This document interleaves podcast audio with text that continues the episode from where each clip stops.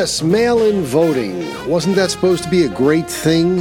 Uh, especially in the wave of the pandemic. Nobody wanted to get sick. Meanwhile, they were all out shopping, waiting on those stu- li- two little stupid footprints uh, that said stand six feet apart, uh, picking items off a shelf that everyone had already grabbed before them. But mail in voting was the panacea, it was the solution to all the problems, and there was no problem with the accuracy of the vote. So, what was all the hoopla about anyway? Let's just have mail in voting. Well, apparently Amazon doesn't feel that way. Uh, when Amazon employees wanted to vote by mail on whether or not to unionize, Amazon fought back. They said essentially that mail in voting simply wasn't fair, that the best way to do voting, the valid way, the fair way to successful elections is one that was conducted manually in person. Now, if that doesn't beat all. Hi, everyone. I'm Jamie Dury, and welcome to another National Preview Online podcast, the NPO podcast, as we like to call it. If you have not already done so, please subscribe to the show and do so either through your iTunes App Store for you Apple iPhone users or the uh, Google Play Store for you Android users. Uh, you can subscribe that way. It's absolutely free. You'll always be aware of every new show that is uploaded. If for some reason you prefer not to use the native podcast aggregator apps available to you in either of those two stores, then simply go there and download the free Podbean app. Podbean.com is our hosting service, uh, and many podcasters use it. It's a great way to listen. You can get subscriptions there also free and you'll be notified immediately when new episodes are uploaded. We'd like to increase the show's popularity, and there are several ways you can help us to do that. The first and simplest one is to simply write a review. Write a review in either one of those app stores or on Podbean itself. Uh, even if it's a few lines, the more positive reviews we get and the more positive they are, the more likely our show will be uh, discovered by people searching for alternative content in uh, any of those three places in terms of podcasts. The other way you can help us is we're trying to increase our presence through advertising. And we've been pretty successful with a very modest advertising budget, but we can only advertise so much because we're limited in our resources. To that end, if you go to our website, nationalpreviewonline.com, you will find a link there to a GoFundMe campaign that we have created. We're not looking for hundreds of dollars. Don't even think it. We're not asking people to give us $50 or $100 or anything like that. $5 donations are greatly appreciated. And every one of those dollars goes right back into advertising. We're not looking to get donations where we can make a living from other people's donations. We're just looking to try and expand the show as quickly as possible. And the simplest way to do that is with a well budgeted and structured uh, internet advertising campaign. So if you can help us out there, we'd appreciate it. Yeah, so Amazon, the liberal um, business owned by Jeff Bezos, the one that wouldn't give any help to President Trump in distributing vaccine, but was so quick to offer its assistance to the Biden administration to distribute vaccines, uh, suddenly has decided that um, mail in voting might not be the best way because the Amazon employees want to unionize. And of course, they don't want that to happen because if they unionize, wages are going to have to go up, which means costs go up, overhead goes up, and prices go up. And all of a sudden, when Amazon can't beat everybody to death with the cheapest prices, they sort of lose their monopoly. But that's what competition's all about anyway, isn't it? Apparently, they don't like competition. So they want what they consider to be a valid, fair election conducted manually and in person so that they can try and intimidate people uh, and uh, not get a union. Now, in point of fact, I don't know how much intimidation they can do. I'm being lighthearted in that. Look, my point is, I don't disagree with them. I think the best way to conduct elections is to have it in person, manually, and all on one day, so that everyone who votes has all of the updated information that may affect a person's decision in an election. You vote in October, early October for an election that doesn't come until the beginning of November, and some monumental event takes place after you vote and before the actual election day that would make you change your vote, what are you supposed to do?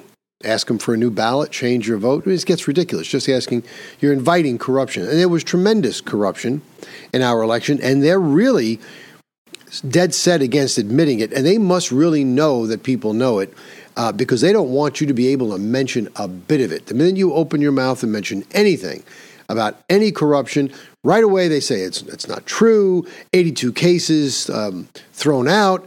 As we've discussed before, they've been thrown out based on sort of procedural grounds, not uh, having standing. We, have discussed all this before, uh, but they don't want to let it go. They want to keep on going with this thing. They want to make you eat it, so to speak. But those, these cases were never adjudicated on the merits. They weren't thrown out, and there was um, they weren't thrown out on evidence. They were thrown out based on procedural grounds. But the legislatures heard all this evidence. They know there was fraud there, but they don't want even to acknowledge for a second. They were even talking about, well, there was many recounts. Yeah, but what good is a recount really? If you're recounting fraudulent ballots, ballots from dead people, um, of course they're going to come up with the same count if you recount them. It doesn't make the vote any more valid because you counted it twice or three times or four times.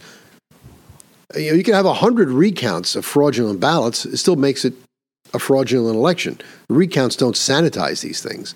But I just thought I would share that with you because of the hypocrisy that we're seeing. The hypocrisy on the left is rampant, and that's just a poetic justice right there. It's a complete um, refutation of the argument that mail in ballots are safe. But there are other things going on today. Uh, let's see if we can find this one here. There's a constitutional amendment that was introduced on January 22nd. I don't know why I didn't see this a few days ago. Senator Shelley Moore, um, Shelley Moore Capito, she's a Republican from West Virginia, introduced legislation to amend the United States Constitution to limit the Supreme Court to nine justices, the numerical cap that has been in place for well over a century, in order to prevent Democrats from enlarging the court's membership. Okay. Now, a constitutional amendment is not a small thing. You have to get a two thirds supermajority in both houses of Congress, and then it has to be ratified by three quarters of the states, which means 38 of the 50 states would have to assent to this in order for it to become part of the Constitution. Okay? Now, this is pretty interesting because some of the arguments that have been advanced as to why we should do this is ridiculous, but I uh, or are ridiculous. But I want to focus just on one to let you know the sort of intellectual vacuum that exists in the minds of our leaders today. One in particular, who I happen to think is a very dumb broad, and I'm, i use that derogatory term not because I'm trying to be sexist or I, I have disrespect for women. I just really have no respect for this individual person. So anything I can say about her to knock her down a few pegs, particularly since we're in the podcast world and we're not limited by the FCC, I'm happy to do it. I'm referring, of course, to Speaker of the House Nancy Pelosi. That's right. Wacky Nancy is at it again. Now, Biden, uh, according to this article, had flirted with the idea of the court packing during the campaign, but he didn't endorse it. Said he was going to appoint some sort of presidential commission to look at the system, which he said is out of whack. But House Speaker Nancy Pelosi, you ready for this? Said that because the U.S. population has increased over the past half century and a half, more justices may be needed to sit on the Supreme Court. Now, how does that follow? During World War II, we had 150 million people in the country approximately. When I was going through school, the U.S. population was about 210 million when I was in grade school. Now we're at 330 million. All of a sudden, now, now that we're at 330 million, we need more justices. And why is that? Is that because the workload is increased? I guess so. If we have if we have 600 million, then we got to put 50 justices on the court. I don't know a single country that, or even a single court that has the number of justices sitting on it uh, determined by the population, at least not the court of of uh, of uh, final final say, the final arbiter. Look, the federal court system is divided into district courts, and those district courts go into circuits. And the 50 states are divided into 13 circuits. Now, look, I fully understand that the circuit courts, depending on the population of a state, may need to be expanded because obviously there's more population, more cases, there's more work to be done. I get it. Why? Because everyone is guaranteed an appeal in the circuit court. You're convicted or you lose an issue in a district court, you have an absolute right of appeal, and that appeal appeal must be heard. Which is why, even though there are a lot of judges on the circuit courts, they divide them into panels of three each. So that not every every case gets heard by the full court. In fact, it's very rare. That's called an en banc hearing. Usually, if you have a matter, it goes before the circuit court, and you need to get the nod of two out of the three judges on your three judge panel in order for you to prevail. If you don't get two out of three, then you lose. Now, from that decision, you can either request certiorari to go to the Supreme Court, or you can ask for what is known as an en banc hearing. You can ask that the full circuit court hear the case. They don't always grant it, but if it's a case of um, of some weight and some merit that may uh, settle a larger issue that may be pending in other matters, they might just grant it. So, for cases like that, uh, uh, courts like that, circuit courts, appellate courts at the lower level, yeah, the size of those courts could definitely be determined by population.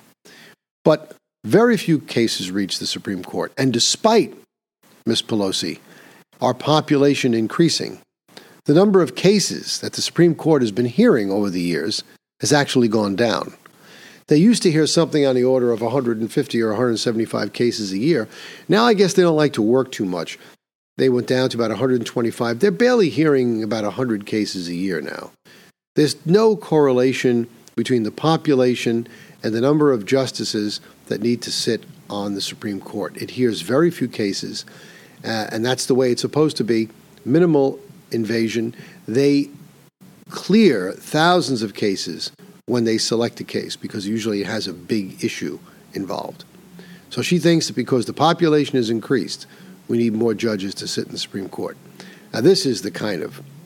I put this on the par of um, that lovely lady. What was her name? Used to be the the hostess on um, oh, what was that show? Wheel of Fortune the little blonde girl who said that when she had to flip numbers, they said, "Is it hard flipping the numbers on the board?" Well, it depends. You know, like a letter W, it's a it's a lot heavier to flip than like you know the letter I, which is ridiculous because the squares are the same weight. The paint has nothing to do with it.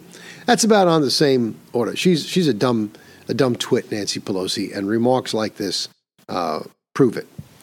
Now, there's a group of senators that have co-sponsored the bill, uh, and I think that's good that they're doing that.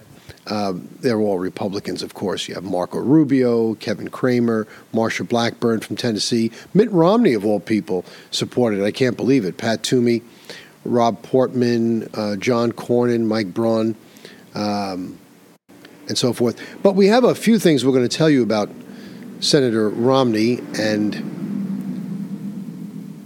who else I'm looking for here? Uh, Pat Toomey, I'm sorry. Uh, that doesn't reflect so well on them. Um, I think I will save that for the last today. Actually, no, we'll save something else for last.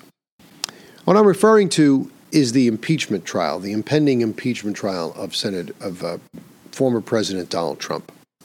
Now, there was a vote that was taken today uh, on the floor at the request of Senator Rand Paul. Now, if you recall on yesterday's show, I told you how Rand Paul stood up against George Stephanopoulos on This Week with George Stephanopoulos on ABC.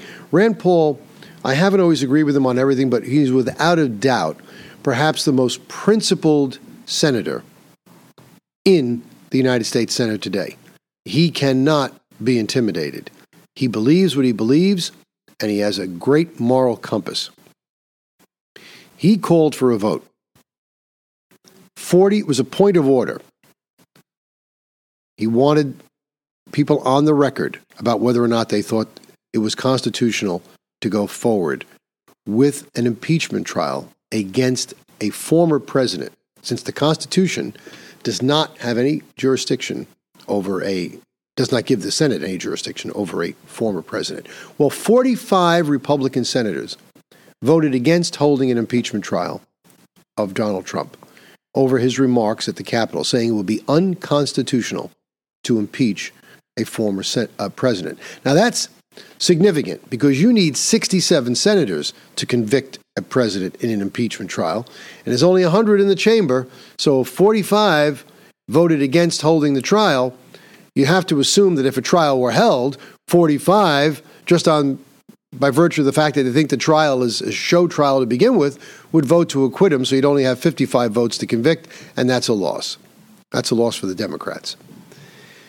Now, what concerns me is that five GOP senators, because the chamber is divided 50 50, sided with the Democrats. 45 sided with Rand Paul, but five sided with the Democrats. Who are they?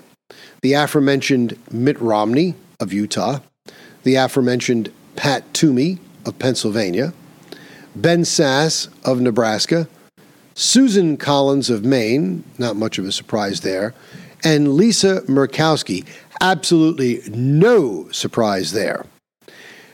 Put those names down on your list. Those are the ones we want to send money to the opponents of when they run. And we're not going to back the Democrat, but we're going to primary these people and get them the hell out of there.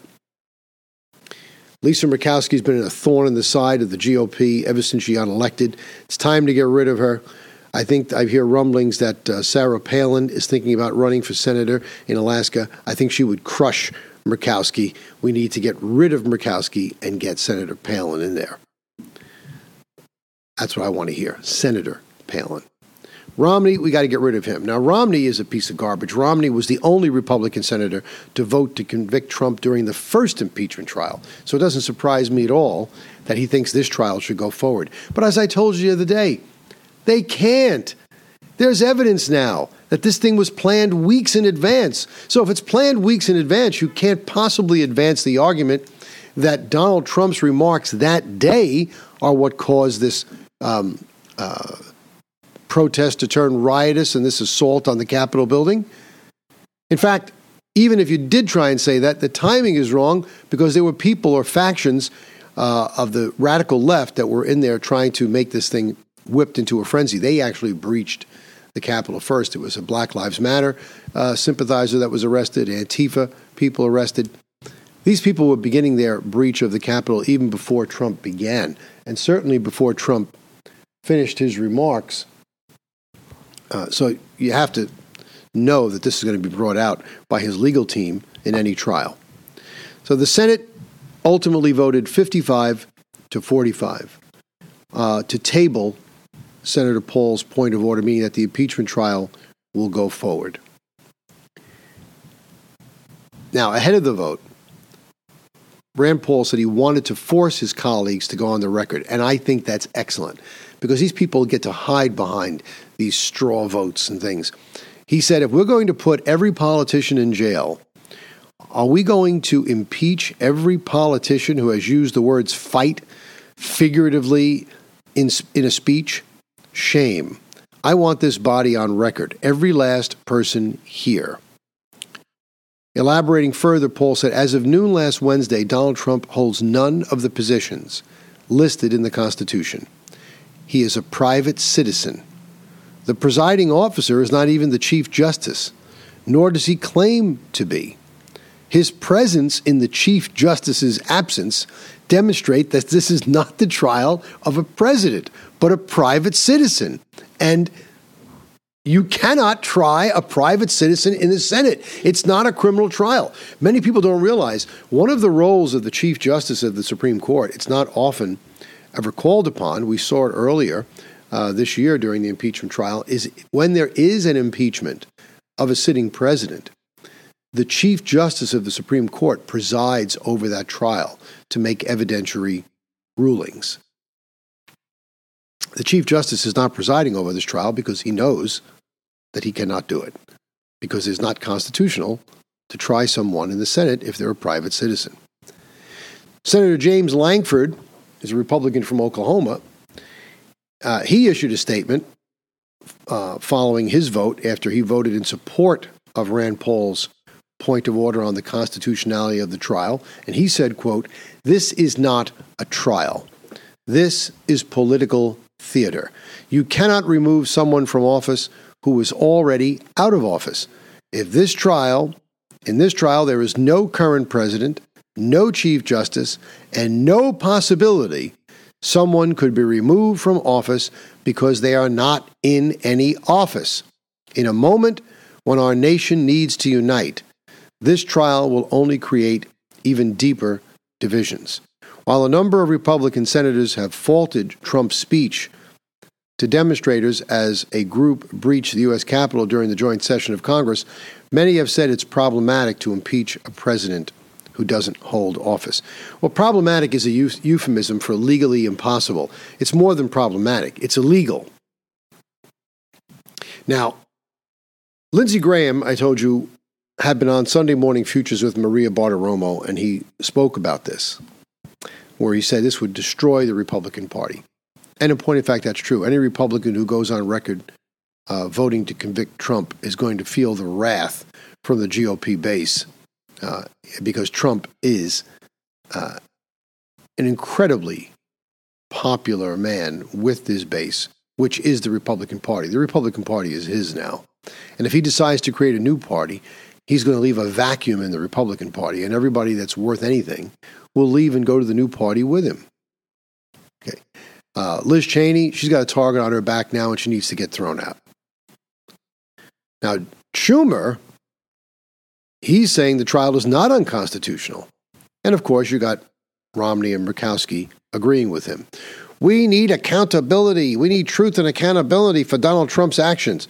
His impeachment trial will move forward. He also said that it was, uh, if you listen to it, he had to catch himself that um, Trump was responsible for the erection in the state capitol. oh, the, the insurrection. I told you before, Dershowitz had said it before. He said it last month. He said it's unconstitutional. He's, but that probably won't bother the senators. Again, on Fox News, the Harvard law professor said the Constitution is very clear. The subject, the object, the purpose of impeachment is to remove a sitting president. And there are precedents, one of which is very obvious. When President Richard Nixon resigned because he was told he was going to be impeached and removed, there was no effort to impeach him after he left office because it became moot.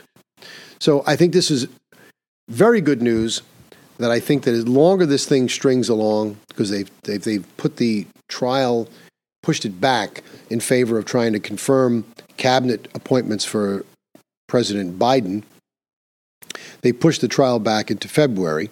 Uh, and I think the longer it gets pushed back, the more emotions will wane and the more people will have a chance to realize They'll put leaked stories in the media. We'll give them all cover so they can say, oh, we didn't know the timetable. I guess we really can't make a case, uh, blah, blah, blah. Look, this is nothing about removing Trump. He's gone. They're trying to get some type of sanction against him so he can't hold federal office again. Good luck with that one. That's where we are with that. And there's one other topic I wanted to cover before we said goodbye today because it's worth discussing. You know, the Democratic Party has always made itself out to be the party of the underdog, uh, the party of of civil rights, the part the party that is, that um, advocates for minorities, and basically, when they define minority, it's basically everyone who's not a white male. If you're a white male, they can say anything they want about you. If you're a minority in terms of your ethnicity, or if you are a woman, you're automatically part of a protected class. The sad part of all this expansion of protected class status is that when someone in a protected class fails to get a job, or does get, I should say, when they get a job as a result of being part of a protected class, they are now as likely or more likely to have gotten that job at the expense of another member of a protected class than they are uh, of having got it at the expense of a white male. So it's sort of uh, come full circle to the point where it's not such a good idea anymore. But the Democrats are always looking for some new class of people to protect. And so, what is the protected class of the 21st century? Transgenders, people who ostensibly are in a transition from one gender to another. Now, I've already told you about a very, very excellent article that was published in the Wall Street Journal back in 2014, written by Dr. Uh, Paul McHugh, the former head of psychiatry at Johns Hopkins University. The first medical institution in this country to perform what we used to call sex change operations, now they call them gender reassignment. And he pointed out some very interesting things that these people basically have a mental disease. They have a body dysmorphic disorder. It's no different, like I said before, than the girl who is razor thin, ribs jutting out. She has bulimia or anorexia. She looks in the mirror, she sees a fat girl, but she's not fat. There's no fat girl there. And the fact that she sees a fat girl doesn't mean we should put her on a diet. We need to give her some, some nutrition to keep her alive. Well, some big, burly, hairy guy looks in the mirror and he sees a woman. Well, he may see a woman. Uh, people without water in the desert see mirages too. It doesn't mean it's true. He's not a woman. And as Dr. McHugh pointed out, we are limited by our science. We do not have the ability, under current medical science, to change a man into a woman or a woman into a man. All these surgeries do is produce either a very masculinized woman or a very feminized man. That's all it does. It doesn't change one to the other. But what it does do is create some very, very real problems, aside from the fact that their suicide rate is 29 times what it is in the general population. It's created a new way to discriminate. Joe Biden signed 17 executive orders on his first day in the White House. And one of them was an executive order preventing and combating discrimination on the basis of gender identity or sexual orientation. Well, I guess on the face of that, it probably wouldn't be so bad if we could all agree that there were only two genders, men or women, and there's only two sexual orientations, well, maybe three bisexual, homosexual, heterosexual.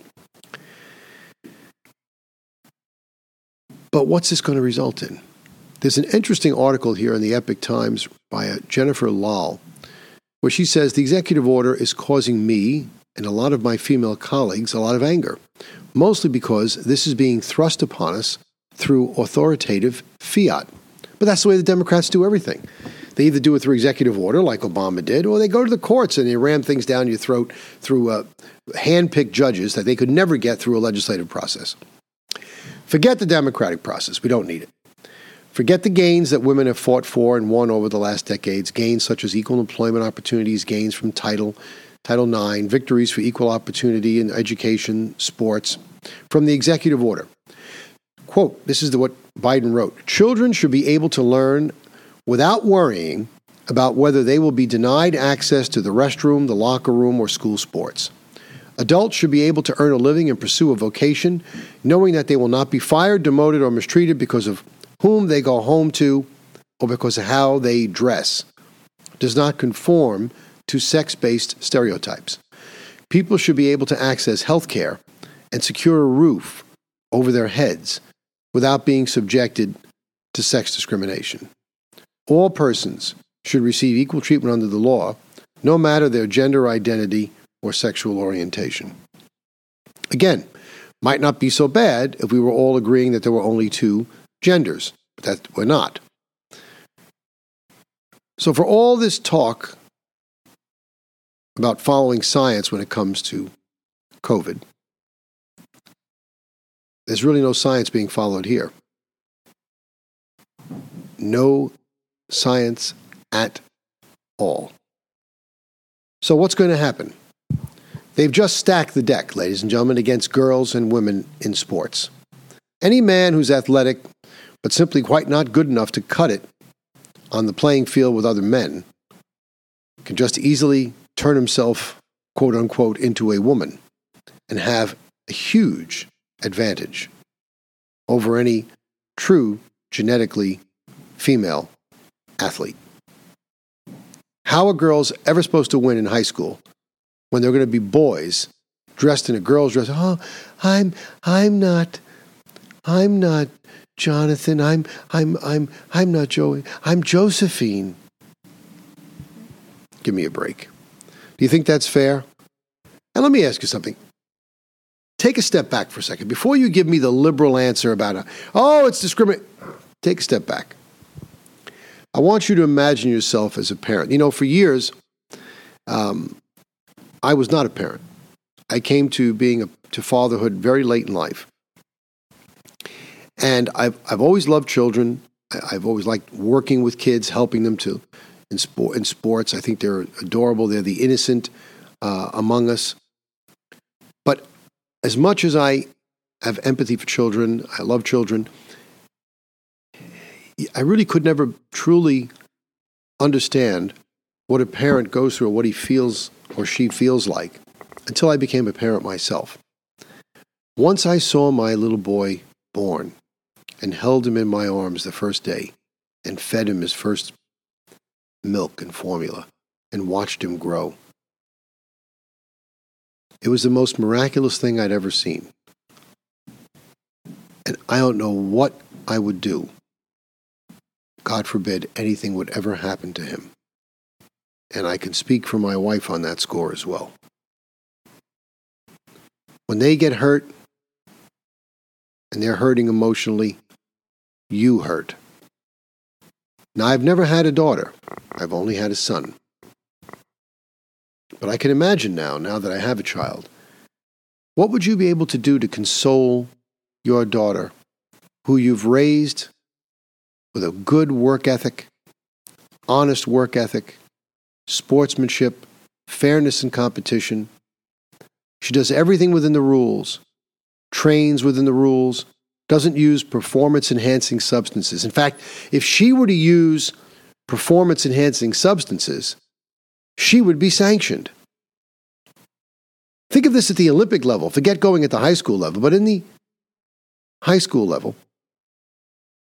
how is your little girl going to be consoled by you when she gets beaten by what is essentially a boy wearing a girl's dress? And when we get on to the Olympics, any girl who takes hormones, takes steroids to enhance themselves, they'll be shank- sanctioned by the Olympic Committee. But it's perfectly acceptable, perfectly acceptable for a man to call himself a woman and compete in women's sports. He doesn't have to take hormones or testosterone. He's got it in spades. He's a man. This is insanity. Insanity. And now you have the president of the United States, soon to be the former most powerful country in the world, thanks to his being owned lock, stock, and barrel by China, saying that this is good. It is the policy of my administration to prevent and combat discrimination on the basis of gender identity or sexual orientation and to fully enforce Title VII and other laws that prohibit discrimination on the basis of gender identity or sexual orientation. It is also the policy of my administration to address overlapping forms of discrimination. What the hell does that mean? The Title VII referred to the Civil Rights Act of 64. Look, Anybody who wants to convince themselves that this is something about equality, it's not. This is the most dangerous form of social engineering that we can get into. This is ridiculous. There are two genders made by God Himself man and woman. There is no third alternative. Look, I know people will try and juxtapose this with the arguments made against homosexuality years ago, saying, you know, they're sick, there's a disease, cure them. I'm going to make a very big distinction here. And it's not just an argument of convenience, it's an argument of logic. When a man really feels that he's attracted to another man, that's a preference. It's no different than someone who prefers fish over steak. It's a preference. I can't tell him what he prefers. But that homosexual man or that lesbian woman, they don't have a body dysmorphic disorder. When they look in the mirror, they still see a man and they still see a woman. They say, Look, I'm a man. I admit it. I just like other men. I'm a woman. I admit it. I just like other women. And the heterosexual people say, Hey, I'm a man. I like women. And the heterosexual woman says, Hey, I'm a woman. I like a man. The lack of a, a, dysmorphic problem or a recognition problem of what they are does not exist in any of the scenarios I just mentioned. Only in this transgender lunacy do people look in the mirror and see something else. It's not normal. It's illegal. It's sick. And it's a slippery slope that we should not walk down. For National Preview Online, I'm Jamie Dury.